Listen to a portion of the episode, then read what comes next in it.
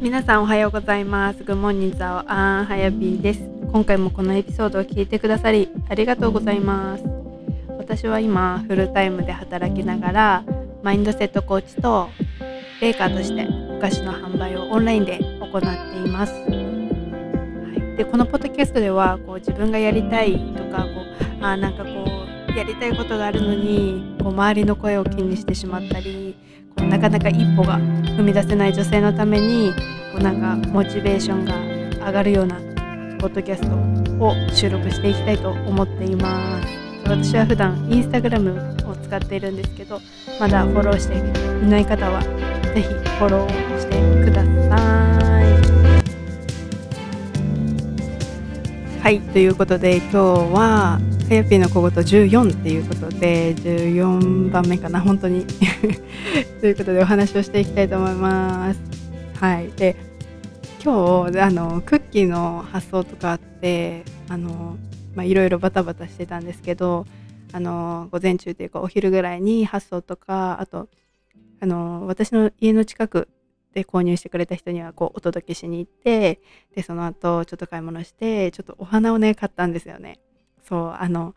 えーと、月曜日にアップロードしたあの前回アップロードしたリンさんのあのポッドキャストがあるんですけど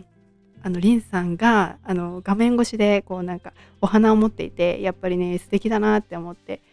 あの久しぶりにお花を自分で買ってやっぱりテンション上がるなっていうのを実感したのでぜひ皆さんもね別に大きな花束とかじゃなくていいからこうお花屋さんに行ってもう直感でこれだって思ったやつを買うとかもう1本でもいいしなんかそれがあるだけでもやっぱりハッピーハッピー度が違う？と思うので、はい、ぜひ皆さんもやってみてほしいなって思います。はいということで本当のエピソード入るんですけど今回話そうと思ったのがあの理由は特になくてもいいっていう話をしたいと思います。そうなんでこの話をしようかなと思った時にあの Facebook グループでかなえさんがちょっとスリランカに行ったお話をしてくださいって言ってくれたんですよね。はい。でありがとうございます。で、あのスリランカに行った理由とか、なんかそういう内容の話はまた別で、ちょっと長いエピソードになりそうなので、撮るんですけど、今回はその目的とか理由はなくてもいいっていう話をしたいと思います。で、私がこう海外に今まで行ってきて、アメリカ行って、台湾行って、スリランカ行ってとか、こういろんな国いろんな国そそこまでも行ってないけど そう行ってきた時にまあ なんかあんまり理由って特別ないなって自分の中で思うんですよね。でも一番あるのはやっぱり行きたいっていうそのウォンと自分の中でやっぱりやりたいとか行きたいっていう思いがなんかその強い。でじゃあそこに行ってまあなんかね特別すごいことをやるとかなんかそういうところまでは私はなんか全然行ってないなっていうか思うんですけどでもその中でやっぱりこう海外とか行くとそれだけいろんなこと学びっていうのは必ずしもあるって思っていてそうで、まあ、ただ単純にねこの英語を学びたいとかそれだけでもなんか理由だと思うんですよ。でアメリカ行った理由はやっぱりアメリカ行きたいもそうだし英語学びたいとかなんかそこからなんかこう何か大きなことをするっていうことは私の中ではあんまり目標はなかったです。うん、で台湾行った時もやっぱり台湾人の友達が何回もいてでこう何回もあの旅行で台湾に行くけどなんか実際住んでみたら逆に嫌いになるのかなとかなんかそういう好奇心というかそんな感じでねなんか毎回こう旅行で行けばなんか仲良くしてくれるっていうか旅行者だからなんかそういう目で見てもらえてなんかこう楽しく接して楽しく終わってるけど実際の台湾はどうなのかなどうなんかどんな生活をしてるのかなとかやっぱりこう日本が統治していたっていう過去があったりとかそれって本当になんか親日としてやってるけど本当なのかなとか。そう。なんか住んでみてやっぱり分かることとかってたくさんあるしそう。まあそんな理由？あとはまあ本当はあの台湾のドリンク屋さんで働きたかったんですけどそれはやっぱりねあの レベルが高すぎてあの諦めました。うん。そう。でも本当にやりたいなと思ってでもじゃあドリンク屋さんで働けないけどドリンクは学びたいみたいな感じで料理教室現地の料理教室に通ったりなんかしました。うん、で、うんと、台湾にいた時その理由が嫌いになるのかなっていう感じだったんですけど、まあ、全然好きのままではあります。そう。でもなんか1年間住んでうーんなんかこのまま住むかなっていうのはちょっと思いました、うん、で日本に帰ってきた時にやっぱり日本の方がやっぱりき綺麗だなっていうのをなんかすごく実感しちゃったのとやっぱり日本人だしなんかこう台湾ではこう車とかあの持ってなかったのでこうなんか自由に行かないところがあって日本に帰ってきて車があって自分でこう行きたい時になんか何不自由なくこう行けるっていうのがやっぱりいいなと思って今はまだこう日本に住んでいます。もしかしたらその時の気分でまたどっか海外に行っちゃうこともあるかなっていうのはあるんですけどでも今はね日本がすごくいいなって住みやすいなって、うん、思ってます。でスリランカに行った理由はもう本当に単純ですよなんかカレーが食べたいっていう理由でしたであのなんかそうスリランカにずっと心惹かれるところがあって特になんかこううーん関わりもないというかそんな感じだったんですけど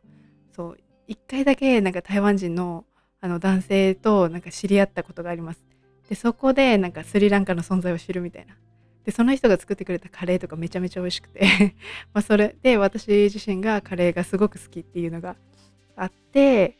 それでなのかなんかずっとこうスリランカのカレーとかスリランカっていうのがずっと頭にあったんですよね。でそうだからカレーが食べたいって思いで 行ったんですよ。1週間あ2週間は行かないぐらい滞在していてそうでいろいろ回ったんですけど、まあ、結局あんまりカレーを食べないっていう。旅だったんですけどそうでもやっぱりもう全然なんか全然じゃないけどなんか違う国に行ってなんか本当に面白い体験っていうかあなんか私はもう一回行きたいなって思う国なんですよね。うん、でなんだろうそうだからね理由は何でもいいのかなって思うんですよ。ただその自分のなんかしたいとか好奇心とかなんかそういう思いでなんか動いてみたらなんかねこうつながることとか見えてくるものっていうのはあるんじゃないかなって私は思うのであのまあ、海外に行くとかっていうのは今もできないしなんかこう大きいことかもしれないけどなんかこう新たなチャレンジをするっていう時に、ね、こう転職とかもしかしたらあるかもしれないけど私結構なんかもう本当に自分のやりたいことしかしたくないっていうタイプの人間でそういう選び方をしてるのでなんかもし今までなんかそのやりたいじゃなくてなんかこっちの方がいいかなとこっちの方がよく見えるかなっていう選択肢をしていったとしたらなんかそこはなんかうーん自分の直感というか自分のやりたいとかそういうのにこうシフトしてみてなんかそれで選んでみること。でそれでなんかそれを選んだ自分それをやってみてそれを選んだ自分ってどうなのかなとかってそこをね感じてみてほしいなと思います。その感情の部分。うん。絶対なんか私は楽しいじゃないかなって思います。私はそれでなんかうん楽しかったかなって今まで。そういう選び方しかしてきてないんですけどそう良かったかなって思います。なので、まあ、その目的は何でもいい。その選ぶ時にその自分のなんだろうやりたいとかその気持ちを大切にそれを選んであげるっていうことをなんか今回そうお伝えしたいなと思いました。うん、はい。ということではい。最後になりますっていつもお伝えしてるんですけどあの私のインスタグラム概要欄に貼ってあるのでぜひ登録してみてください。で Facebook グループもはい。あの今日月曜日の朝7時にあのライブで皆さんで「おはようございます」って言ってあの皆さんとあの見てくださってくれた見てくださった方ありがとうございましたということで、はい、あのそういうのもやってますので全部概要欄にありますということでそちらもぜひチェックしてくださいということではい今回も最後まで聞いてくださってありがとうございます。ではまた次のエピソードでお会いしましょう。